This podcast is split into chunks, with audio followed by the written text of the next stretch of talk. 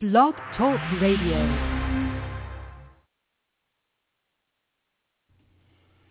So you nervous? A little. Okay, well let's do this.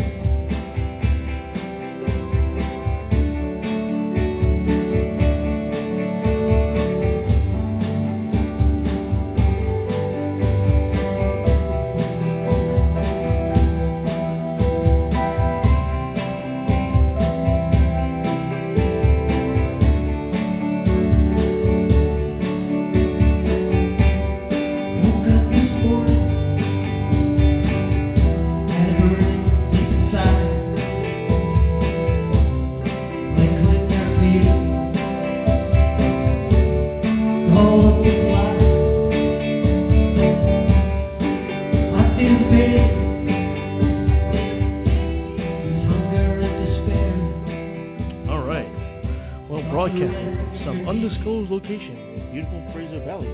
This is Left Turn of the Valley with Kevin and Karen. I'm your host, Kevin, and of course, with me, I have the beautiful Karen. Hello. How are you doing today? Great. Good stuff. So this is the first podcast. It's a new podcast directly out of the uh, Fraser Valley, like I mentioned, and uh, hopefully we can uh, do a kind of show that can entertain, inform the general public about things that go on in the valley. Anything you want to add to that? No, sounds good to me. Making that very easy.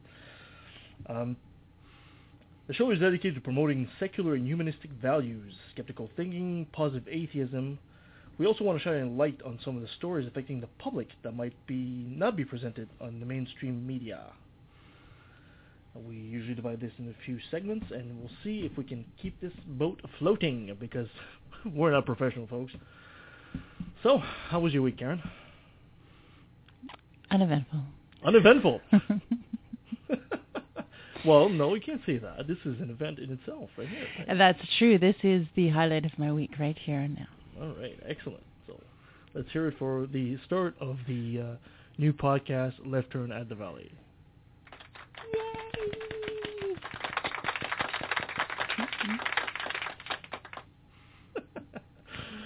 All right. So, uh, this is the uh, end of February, beginning of March 2014. And, um, uh, okay, what shall we get into here? Shall we start already into a first segment, or Of course. okay? So let's start into a first segment. Uh, let's go back in time and see what happened here. Here? Well, you know what happened in time, you know, until the uh, year uh, 2014. well, I'm a short list. of- Yeah,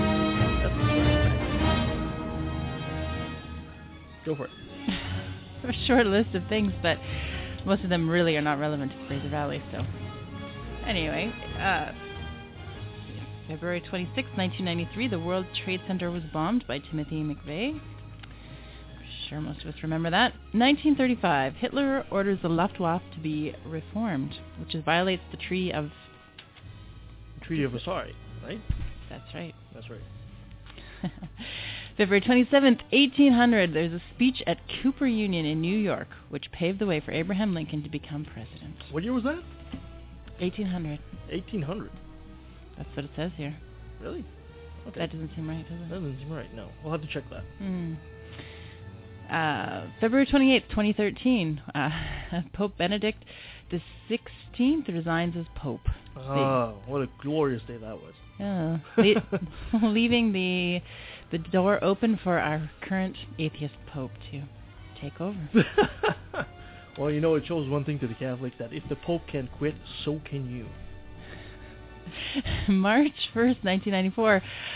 A dark day in history, folks. Justin Bieber was born on that day. Oh, God, heaven help us. However, in 1954, on March 1st, Ron Howard was born. Oh, I love Ron Howard. Happy days are here again. we should have a theme music for that one, too. Don't we have Happy Days somewhere? 1961, uh, President Kennedy establishes the Peace Corps. I thought that was started in Canada. The Peace Corps? I guess I was wrong. We'll have to Isn't talk to that- that researcher. Because that's why uh, our our awesome Prime Minister Lester B. Pearson is famous. He won the Nobel Peace Prize because he started peacekeeping. He's the father of peacekeeping. So I think there might be a little error there too. Anyway, 1953, Stalin suffers a stroke and collapses to die four days later. Now I remember reading about that in history class, and they said uh, they say that when Stalin collapsed and he was at a party, and apparently when he grabbed his chest and he fell to the floor, everybody kind of took a breath and gasped, and you know when they saw he wasn't getting back up again, they all incredibly, apparently, had a sigh of relief. So I thought it was. Wow. it just shows what kind of a even in, among his own people, he was kind of thought of as a monster. Hmm. Wow. Uh, 1893. I like this one. Nikola Tesla gives the first demonstration of radio in St. Louis, Missouri. Really? Interesting. Yes, interesting indeed. Tesla is an underrated figure in history. He certainly is. Oh, and March 2nd, 1933, King Kong opens in New York Radio City Music Hall. King Mhm. Kong. and we're going to get a new King Kong soon this year, which I'm very excited to see. So that's what, uh, like, 80 years of King Kong. And here we are at the last and most awesome historical fact. March 2nd, 1962, Jon Bon Jovi is born. Yay! well, you know, um, Showing a little bit of partiality there. no, no, I I like Jon Bon Jovi myself too, but you know, I'm not sure if I'll go all that thrilled about the whole issue. But good for him. Uh, and you know, the the funny thing about I like about uh, Jon Bon Jovi, a uh, little unknown fact, he apparently has a restaurant. I don't know where, but I think it's New York, where you uh, you actually don't pay for a meal. You pay what you can if you can, and if not, you can do dishes or help serve or help cook and pay for that your meal that way. Now, you know, I find that incredible, and it, it's uh, it's amazing that doesn't get more publicity in a place like the United States that are so against uh, socialism and all these kind of ilks. It's pretty cool. Okay. So today we have a few things to uh, give you guys. Um, uh, first of all, we have this nice little piece that uh, Karen brought us on um, the uh, freedom of speech, which we'll get into momentarily. We also uh, managed to catch up with Adam Olsen. Now, for those of you who don't know who Adam Olsen is, he's actually the Green Party leader right now. And of all places, he actually showed up right here in the valley, showed up in Abbotsford and Mission, and we caught up with him at the uh, Mission Springs actually, and he was uh, kind enough to give us a uh, 20-minute interview, which we uh, pre-recorded, and we'll play that for you guys a bit later. Uh, right now, what are we getting into? You, you want to do that speech. now, or do you want to get into the freedom of speech? Let's go with it. Freedom of speech. The freedom of speech. All right. Well, here's the Karen and your piece of freedom of speech. Mike's all yours. Feel free to jump in whenever you want. But before we can discuss freedom of speech, I think it's important to define it as it stands in Canada. It's different for each nation, of course, but the Canadian Charter of Rights and Freedoms guarantees to all Canadians freedom of conscience and religion, freedom of thought, belief, opinion, and expression, including freedom of the press and other media of communication, freedom of peaceful assembly, and freedom of association. But there are limits. The Criminal Code of Canada makes it illegal to, quote, promote genocide, publicly incite hatred against people based on their color, race, religion, ethnic origin, sexual orientation, or gender, gender identity, except where the statements are true and are made in good faith, end quote.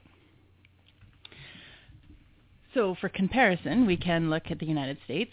There are few limits of freedom on freedom of speech in the states, and there are no limits on so-called hate speech. There's there's no law to prevent you from inciting hatred against someone So, else. in, so in other words, you're saying that in the states they can say, you know, I hate you because you're such and such, but here in Canada they can't really do that.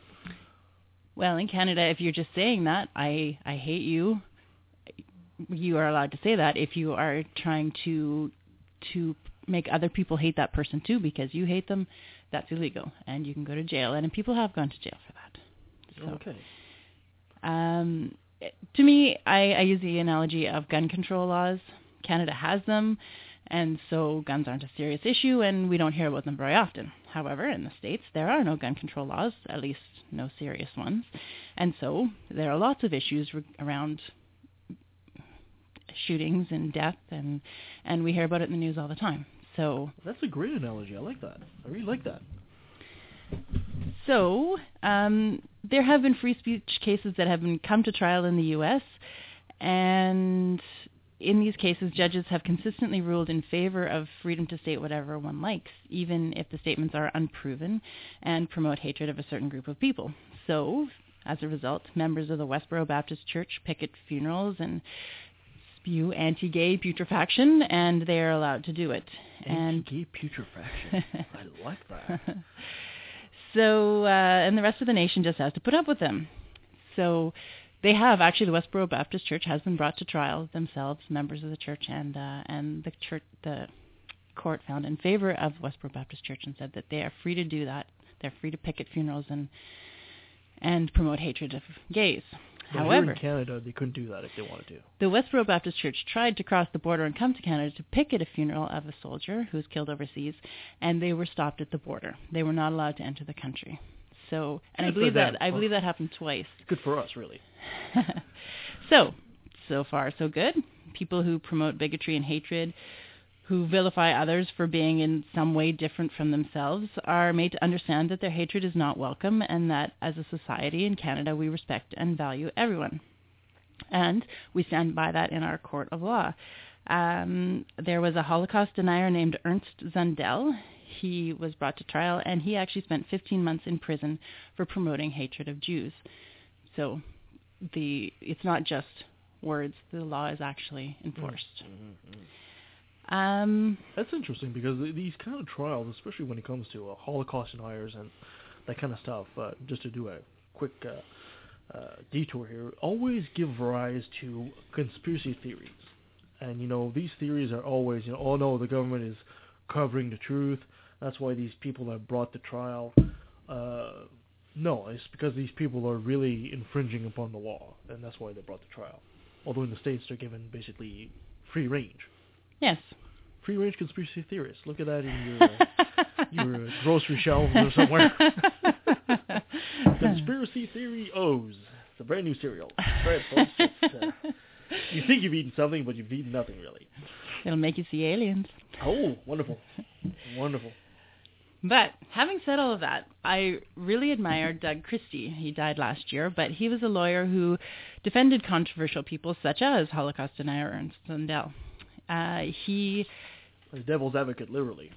Yes, he regardless I mean his detractors say that he held these views himself and so that's why he he felt like he should defend people who promoted hate. However, I I don't know that that's true or not. I think the point is that he was willing to defend people that had no friends and still needed to be defended because in our law court of law both sides need to be defended. They both need to have their freedom to have their case stated. So he he defended these unpopular people and he has a great quote.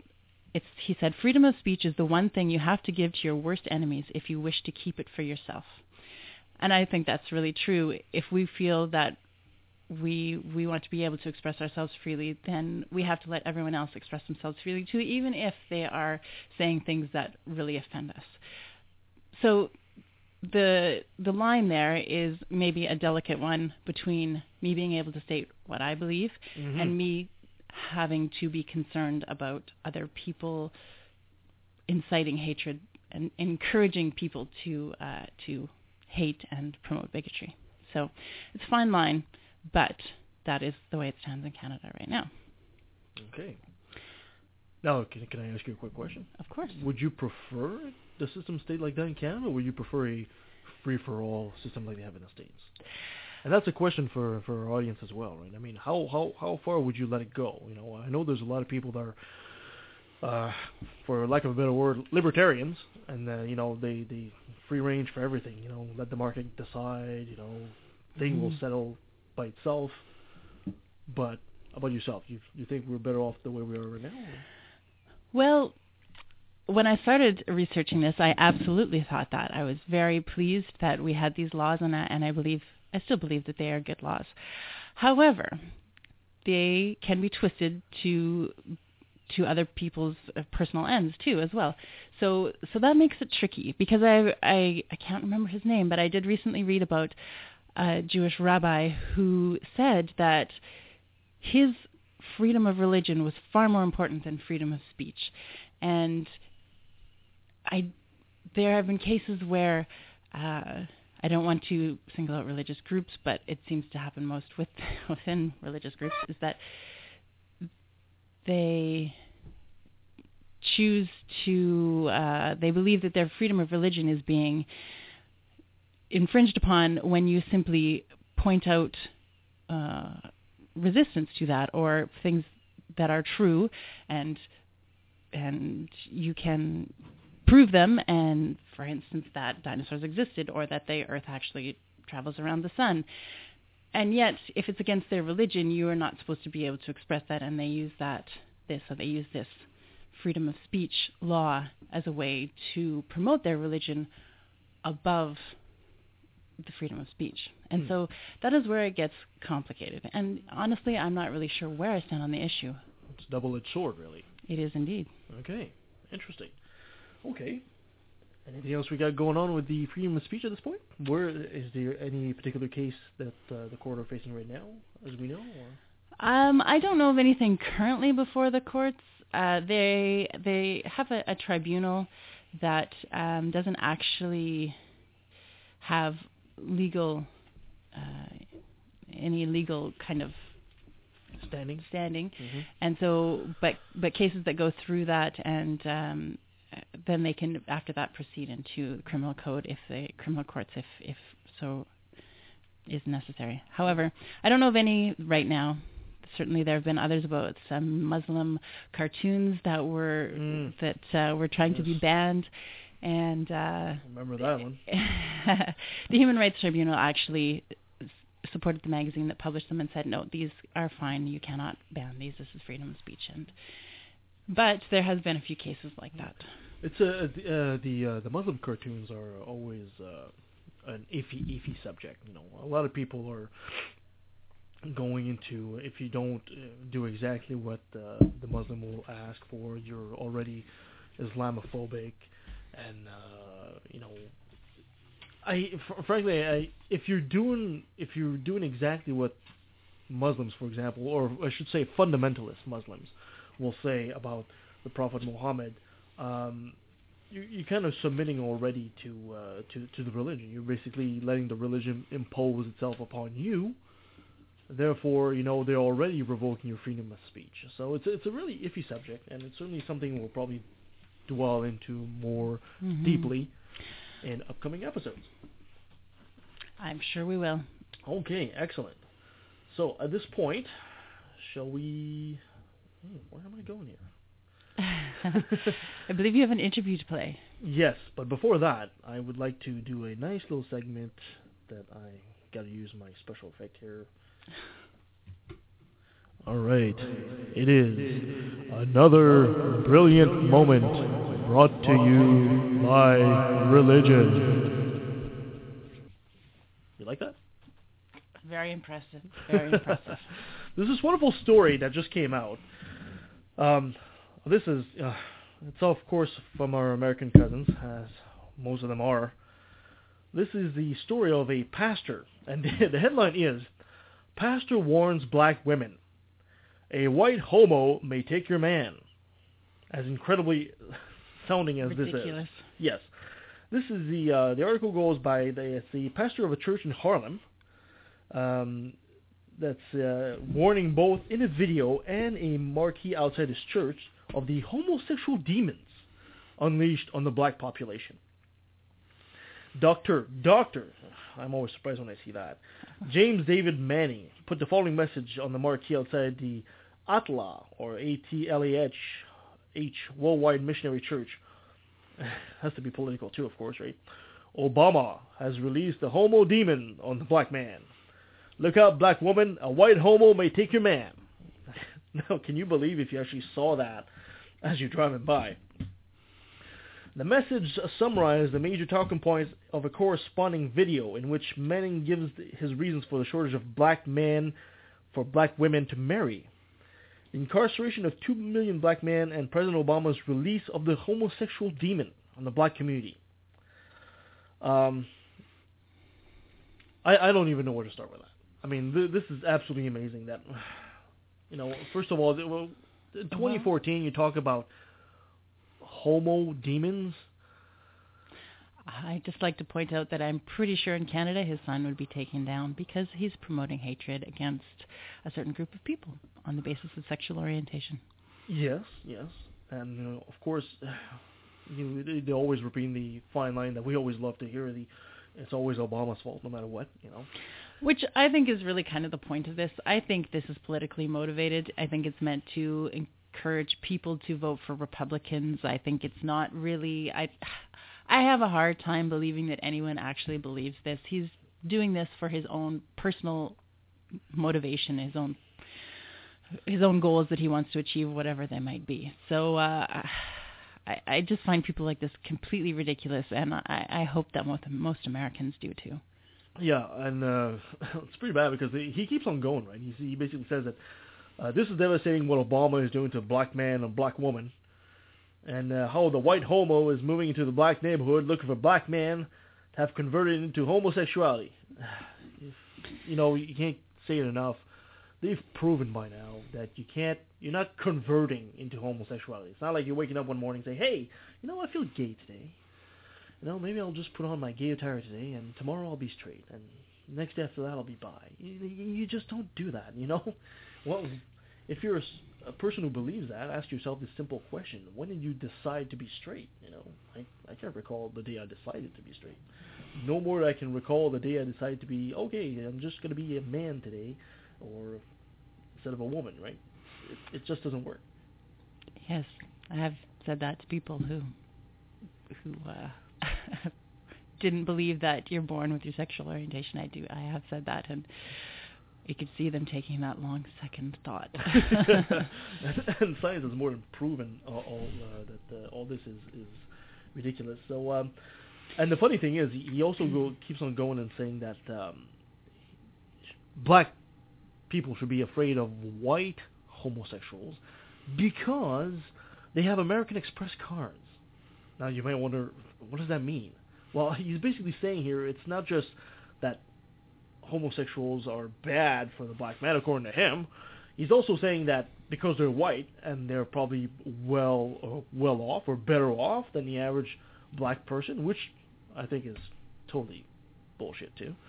Uh, you know, he might he might tempt a man to leave his wife because he's gay and he's got American Express and he can buy him I don't know fine shoes or something. It's it's it's, it's so.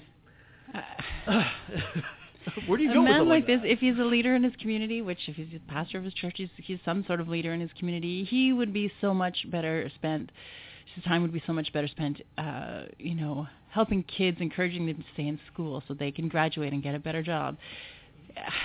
You know, helping these women. If he sees a lot of of women who are heads of their families, you know, why doesn't he go help them? In some way, have a community support. You know, get some kind of food program going on. I, and there's so many ways that he could actually be helping people instead of just promoting hatred and promoting stereotypes and inciting fear into his people of his members of his church. Are you saying that this gentleman would be better off to spend time actually fixing problems instead of just Blaming someone else? You think so? I think so. I don't know. I'm not sure you can do that. I mean, it's church. You don't want to spend all that money helping people. What you really want to do is put it in your wallet, keep it hidden somewhere, and blame the president of the United States for the slaves of the black man. It's ridiculous. I, I'm, I'm stopping. This is- this is I agree. yeah. He doesn't deserve this no, amount of no. airtime. He and really you doesn't. know what's scary is, uh, you know, I know these things are common in the United States, and if you don't I trust me, uh, just watch a. There's a uh, wonderful little website called RightWingWatch.com. Uh, you'll you'll set your hair on fire just watching some of the stories there.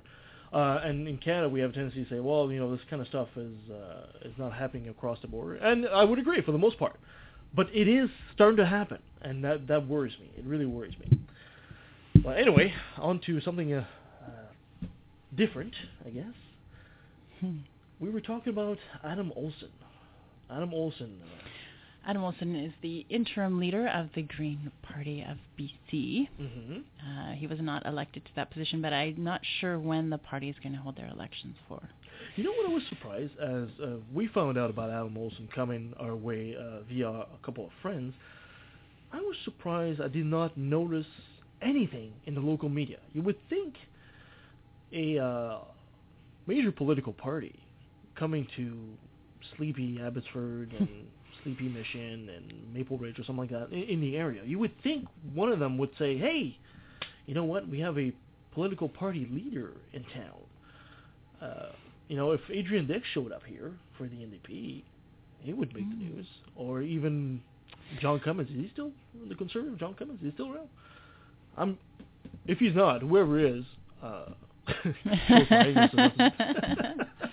uh, I'm pretty sure he would show up too. So uh, I was surprised to hear nothing ab- about this, but uh, we had a good time with uh, Adam, and um, he was gracious enough to give us uh, an interview. It's about a 20 minute interview, so uh, we asked him a few questions. So let's get into that, let's, shall we? Let's shall. All right. Well, we're here at the Mission Springs, and we're here sitting at the money table, and we're here with Adam Olsen, leader of the Green Party. Hello, Adam. Good evening. And uh, first question, I guess I gotta ask you is, uh, what is it like to be thrusted forward like that into the public eye? You know, all of a sudden you, you get this huge responsibility.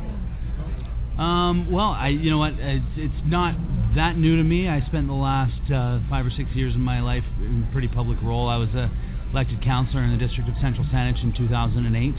Um, seems quite a while ago now, and then uh, ran in the 2013 provincial election for the BC Greens in Saanich North and the Islands. And so, um, you know, I, I think that it's actually probably more of a burden on my family than it is on me. Uh, my wife, uh, you know, she she's played a, a background role and is and is not as comfortable as I am out in front.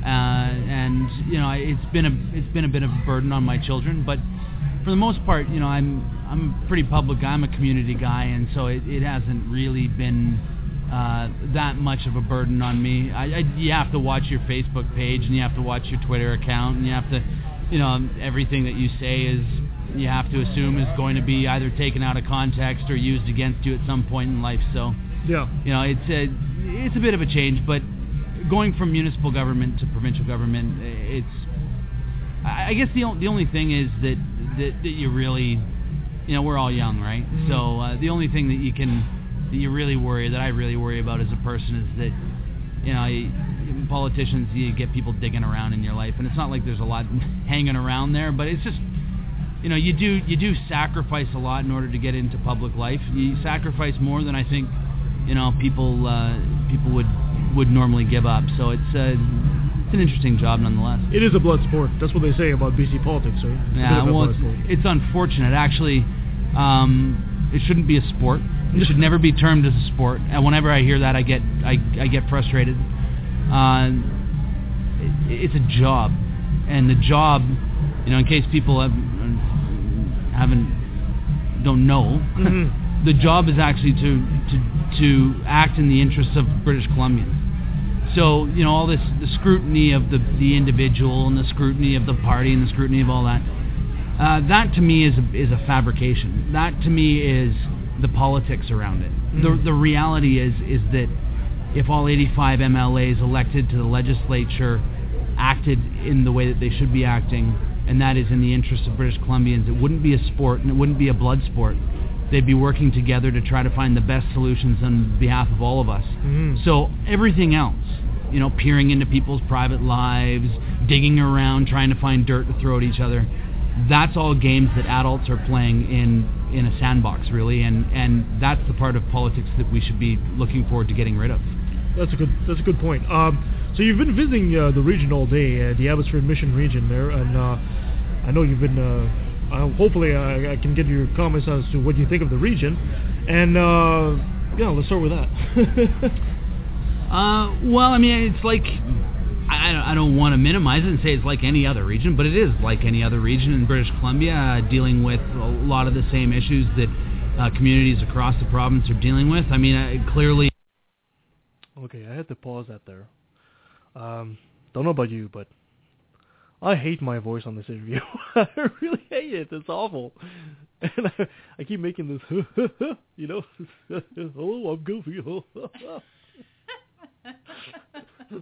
I really got to work on my interview skills. All right, let's keep going with this. Not self-conscious, are you? Oh, just a bit.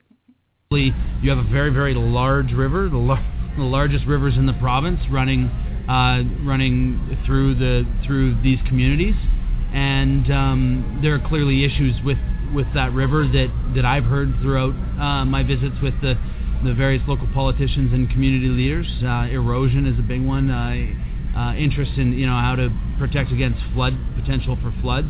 Um, it seems what's interesting is even though the, the perspective you know around British Columbia is that this is not an area that would necessarily be bracing for climate change, but as we talk about uh, floods and the potential for flooding, that in fact uh, in a roundabout way we are preparing for climate change here. So you know I, I think that one of the things that's really uh, that's really interesting is that um, I, I see communities all across the province are are armoring themselves uh, for changing climate. Um, erosion on the on the river is is just one problem. Uh, we saw what happened in Calgary with the Bow River. There's an incredible amount of liability. Uh, there's a there's a very important relationship between the provincial, federal, and local government levels that need to be strengthened. Uh, each level of government needs to take their responsibility, and it, it, the costs of this and the liability, especially the liability, cannot be on the shoulders of the property taxpayers. Okay, I wanted to keep adding to that one. Um, he makes a very good point here. Um, a lot of people, uh, climate change deniers, will go and say, you know, it's costing too much. This is too much money. We don't have the money. We don't have the resources. Um, what they fail to understand is the price of not acting on this. Uh, the price is much more. You know, this is where the old adage, you know, a, a uh, an ounce of prevention is worth a pound of cure, right? And uh, well, I don't know what you think about this, but I think I think he's on the ball on this. He's right on the ball. Absolutely. Oh, my sound level's all right here. um, I was I was uh, I was kind of shocked by uh, where he was going with this, also because uh, you think the Green Party right away, you think environment and all that, but he was kind of adamant to kind of distance himself away from that. He didn't want to be all environment. He wanted to talk about other things as well, which is not the typical image of the Green Party you and I may have it of him anyway of it. And one of the messages that I heard, whether it was uh, a, liberal-leaning mayor or a NDP-leaning mayor or whatever, the, the main issue that I heard here was that you know the hopes and and and that the provincial government can step up and provide some, uh, can share some of that liability, that some of that risk, and can share in some of the investments that need to be made to protect the communities that have grown up, rightly or wrongly, whether they're in the right place or the wrong place, we have communities and we have people living on the edge of this river, and it's our responsibility to look after them. Okay. I have a question just from my own personal interest. Uh, probably something that you haven't been thinking about lately, but a few years See, you sound great there. I sound like this goofball. you know, hey, welcome here. Hey. Sound like I'm a, I belong in a theme park somewhere, but you sound just like yourself. I don't know how to What do you have to that. say for yourself? How do you defend that? I Um, accuse you, madam. Well, fine, be that way. Let's listen to what Adam Wilson has to say. There's only ten minutes left of this. Years ago, we had the vote for the s- single transferable vote system. So, what do you think of that? Uh, this question's come up a, a few times. Um, clearly, I think every vote should count. You know, is democracy, right? We every vote that's cast should count. And in the first past the post system, that doesn't always happen. Uh, you get 40% of the of the population electing a, um, a, a candidate or a, a representative, and then uh, you have that representative largely just representing the, the sector or the section of the population that voted for them. That's d- destructive. That being said, though, I, you know, with the Green Party now taking its place in the legislature, we have a seat in the legislature. Um, you know, de- definitely think that that is something that the Green Party once we're in, once we have the in, are in power is something that we would do. Clearly, we would continue to follow through on our commitment to that. Uh, now that we're in the situation that we're in, though, for us to talk about uh, the system as it is that's being broken, know, let's put it this way: we have to work within the system that we have currently, and so it's not going to be something that I'm going to be constantly going out and saying because it will minimize our position and our effectiveness working in the system that we are. So let, let's just be clear on it.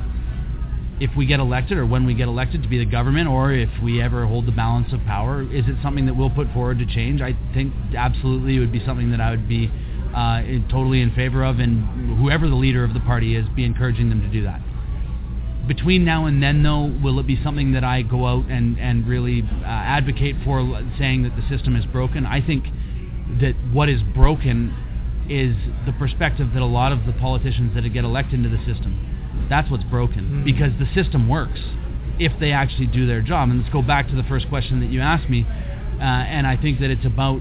Uh, you, you can see my colleague Andrew Weaver in the legislature. He is free to talk. He's free to answer questions rightly or wrong, you know, if I agree with him or not, he's got that freedom because his job first is to the people who elected him, and his job then, you know, as for the Greens comes secondary to that. He's a. Now that that was very refreshing. I thought um, he's right. Andrew Weaver, from what I've seen so far, um, he has been the lone voice, and he's not whipped like the other parties. You know, he's not necessarily following the line; he's following what the constituents want. And isn't that what we all want in a way? In the past, uh, um, MLAs and MPs who have done that, who have spoken up for their constituents against their party's line, whichever party it is, because it happens in all the parties, other parties, um, they've been punished for that. I remember very strongly in the the NDP actually, uh, Carole James was was a really big on punishing her MLAs who actually spoke up for their constituents instead of just following what she told them to do. So it's an unfortunate thing in politics. It shouldn't be that way. It's gotten much worse in well since Jean Chrétien, Fred really. Before that, it wasn't didn't really happen. So and then of course Harper takes it to the extreme. But Yeah, uh, I, it's, I'm hopeful that can change. Yeah, absolutely. And uh, where was I going with all this? well, Sorry to sideline you. yeah, you did sideline me. That's okay. You sideline me all the time anyway. And we just started this podcast, so. no, okay, this is what I was about to say. um, what I was about to say is, uh, unfortunately, uh, when you do speak up your mind and you belong to a major political party, and you decide to do essentially the right thing, you know, what your constituents want, and go maybe against the grain, you're cast out. And you're cast out and you run as an independent. And that's like kryptonite in this political system. Uh, you're an independent, your odds of being reelected are slim. There are a few ones on the There provincial few, levels. Uh, Vicki Huntington's the first one that comes to mind. And uh, she was reelected, and she's got a strong platform she's standing on, and stuff that's happening in Delta there. Well, let's keep going with this. He's a very smart guy too. Yeah, we're fortunate we've got a brilliant guy in there. Yeah. Excellent, excellent. Now, I'm going to ask you a question that's completely left field, and I'm doing this because a lot of our listeners are what you call uh, secularists, uh, humanists. Um, they don't. They're called free thinkers, and uh, there's a concern around here, especially when the area is considered the Bible Belt of the region. There's a concern of the. There's a resurgence of um, religious influence in politics. You see, uh, you're starting to see uh, creationism creeping across the border.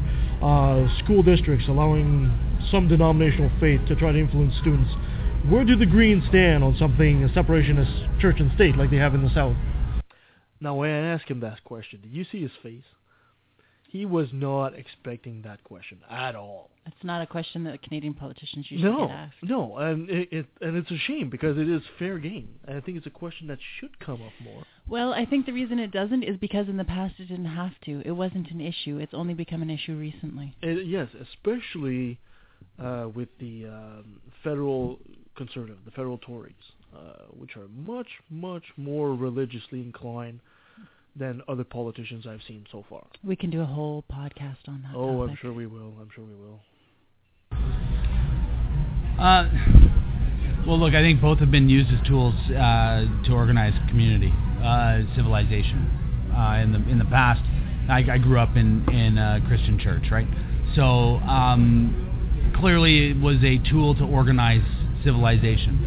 uh, we have uh, over the many centuries, decades and centuries, developed governments that that have taken on that role to organize and to ensure that we treat each other well, that we look after each other, that we're uh, providing uh, the the services that that we as people need in, in living in a in a civilization in, a city.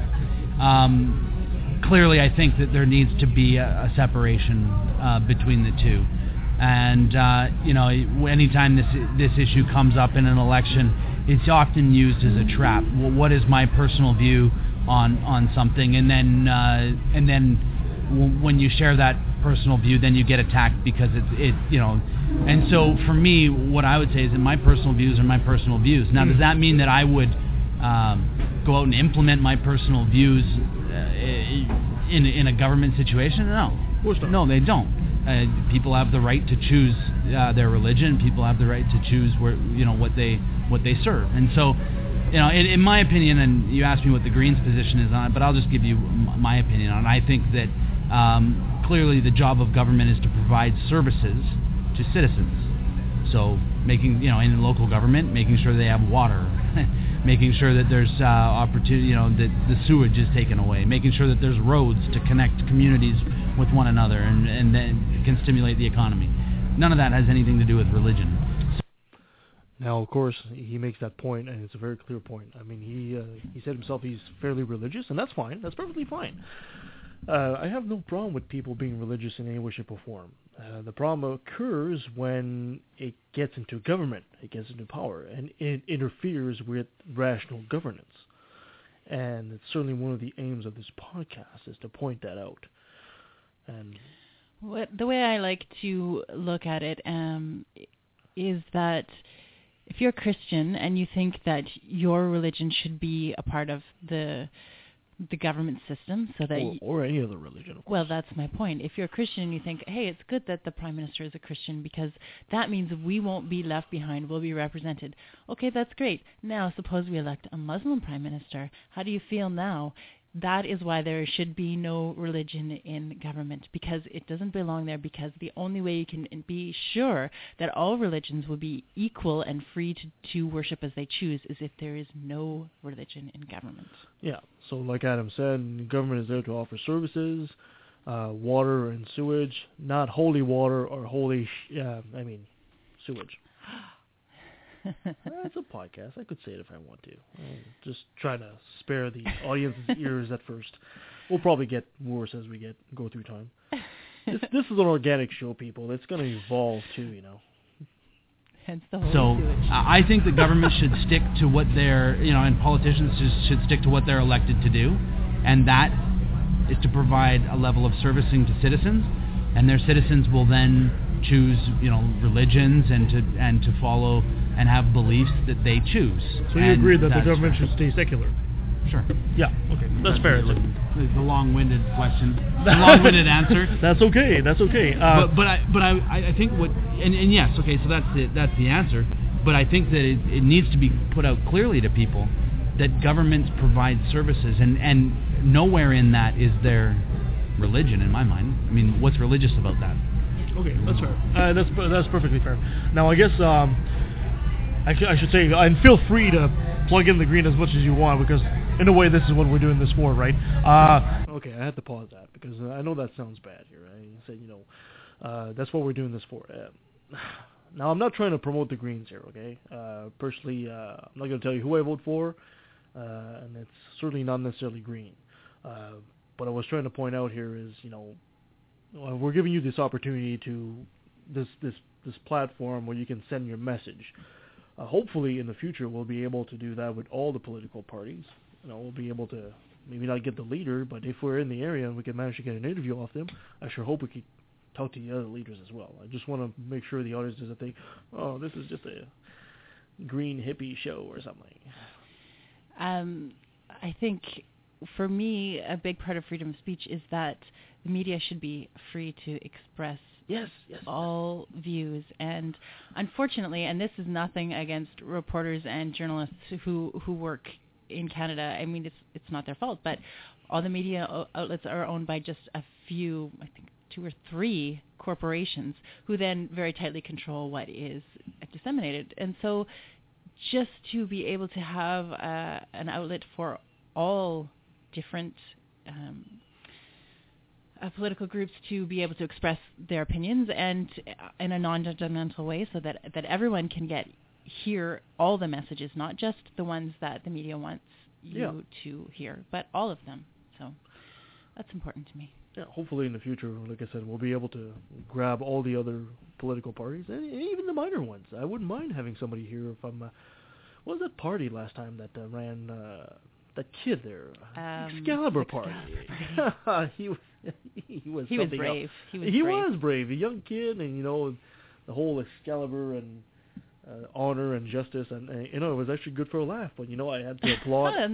Well, I had to applaud the fact that he had the guts to go up there with all the. Of course, nobody took him seriously, and he probably got like three votes. But nonetheless, you know, it, it takes guts to do something like that, and I had to admire that. So if, and uh, it's the fact that more than one or two parties, uh, people that, the fact that in Canada you can create your own party, you can run, you don't have to be rich like you do in the States, that if you have an idea and you really believe and stand behind it, that you can run for office and you will get free and, and equal opportunity to express that, that is really important and that is what's to be commended about him running and, and really promoting democracy. all right, well let's finish this. There's about five minutes left, and we're taking way too much. What time. can we expect from the Greens aside the environmental question? Because everybody knows that the Greens are great on the environment, but I think a lot of people wonder how are the Greens on other aspects that people wonder about the, the job, the economy. Well, are we great on the environment?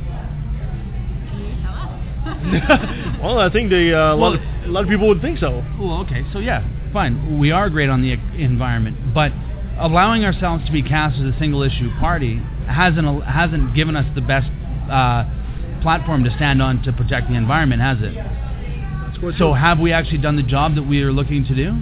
If if we're just going to draw the line in the sand and just allow people to continue to cast us as you know, if I'm going to be typecast as an environmentalist, am I doing? Am I going to be effective in voicing the concerns of the environment? See, the reality is, is that the environment and the economy and, and our society are inextricably linked in every single possible way. And so I will only be effective for our environment when I can convince people that it has a lot to do about the economy and it has a lot to do about the people who power that economy. The economy is a calculation. It's a calculation of what we can produce from what we can gather, right? So it's the sum of your actions and some of my actions, and those actions include taking resources, turning them into things, selling them, trading them, doing all of that.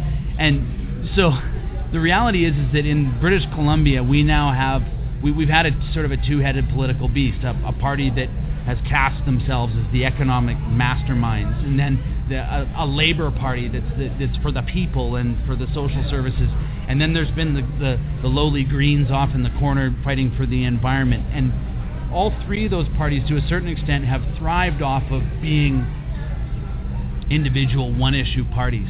What the people of British Columbia need is an all-issue party. They need a party that realizes that the stool that our society sits on's got three legs and they're all tied at the top, and it's balanced very precarious. So, is the green? Uh, come back to the question, the central question that I asked. Until I can convince, until we as the Green Party can convince people that you don't have an economy without an environment, you don't have a society without an environment, and you don't have a society without an economy. The economy is the sum of those parts. Um, we're not doing a very good job for the environment. And I don't think that the current government's done a very good job for the environment. And despite the messaging, I don't think, and, and I don't think they're doing a good job for the economy. And despite what you know you, you hear, I don't think that the uh, the official opposition's done a good job on for the environment.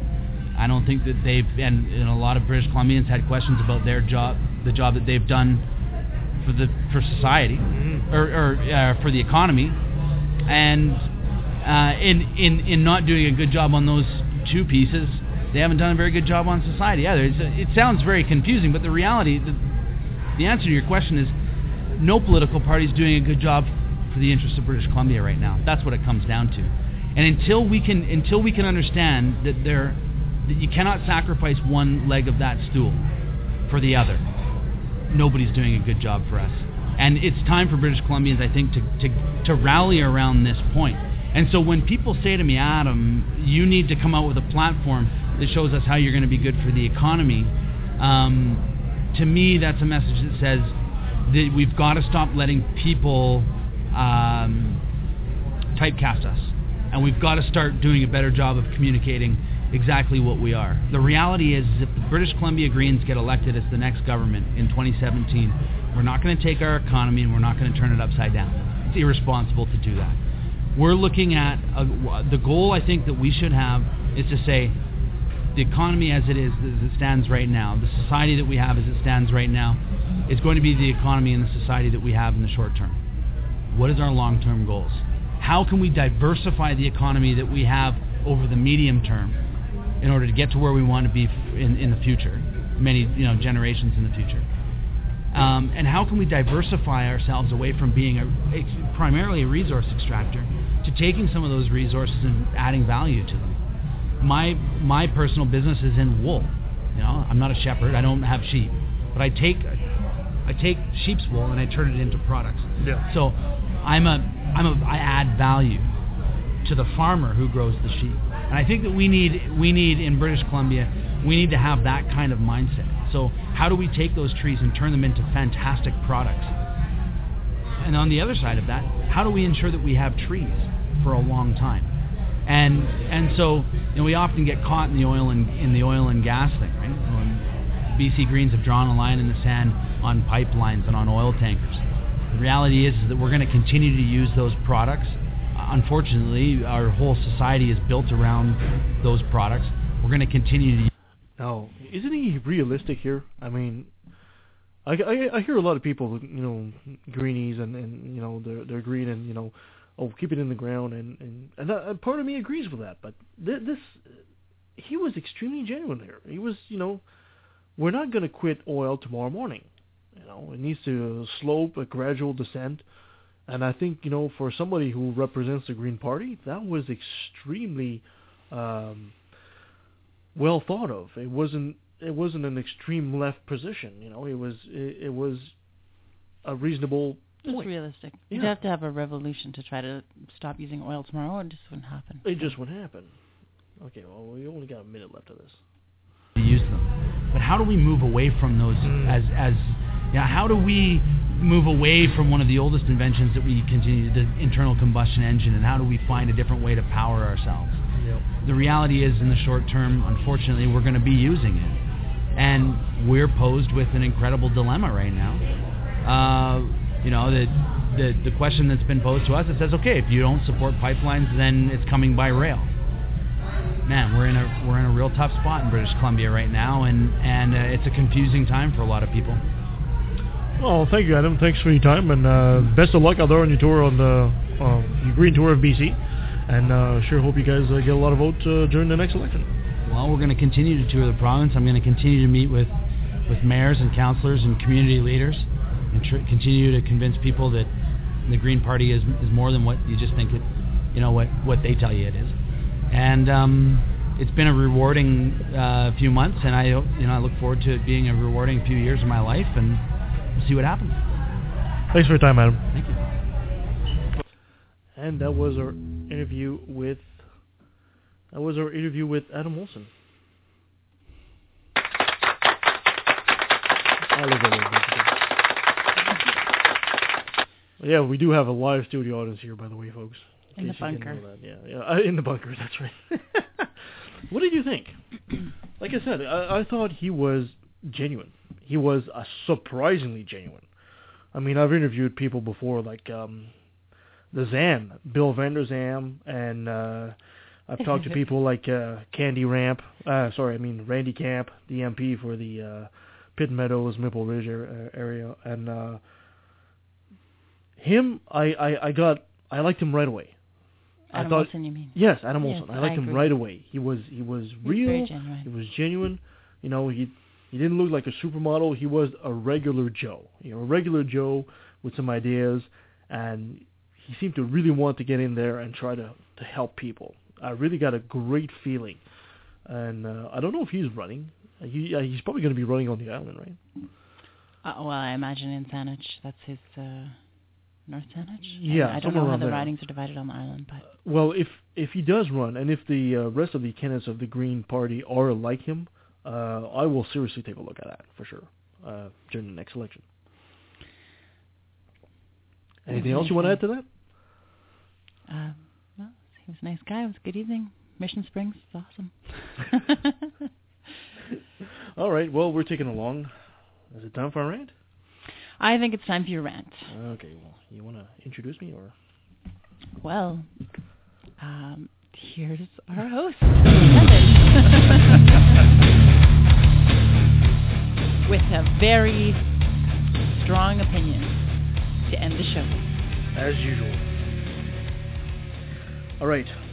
Most of us take for granted the right to express your views publicly when you live in a country where it's written in the law.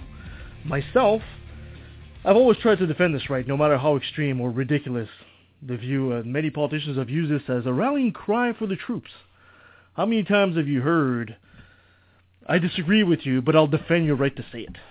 Ad nauseum, to the point where it's lost all meaning. But written between the lines is the real lesson here. People have rights. Ideas don't.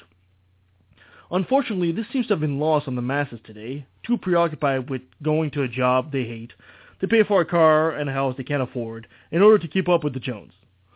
In today's society of fast pace and faster living, the art of conversation has become an endangered species, where most information taught comes in bullet point and buzzword catchphrases.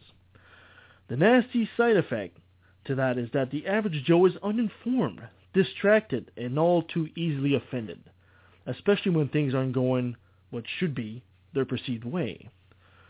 So if this describes you, you might want to stop listening right now. If you're still here, here's my point. I don't have to respect your opinion. I will respect you as a fellow human being and won't stop you from saying say, saying it, but some ideas and opinions are ridiculous, hateful, and simply wrong. Like I said, people have rights, ideas don't. I will challenge your perceptions, values, and ideas and invite you to do the same. This should then lead to a discussion and overall progress in the sharing of information. Ask yourself, what would it take for me to change my perception on subject X? If you answer nothing, then I'm sorry, you've stopped growing as a human being and are essentially contributing little to our society. If you answered, I don't know, then I invite you to take a left to the valley and sit down with us. You are a person I can learn from.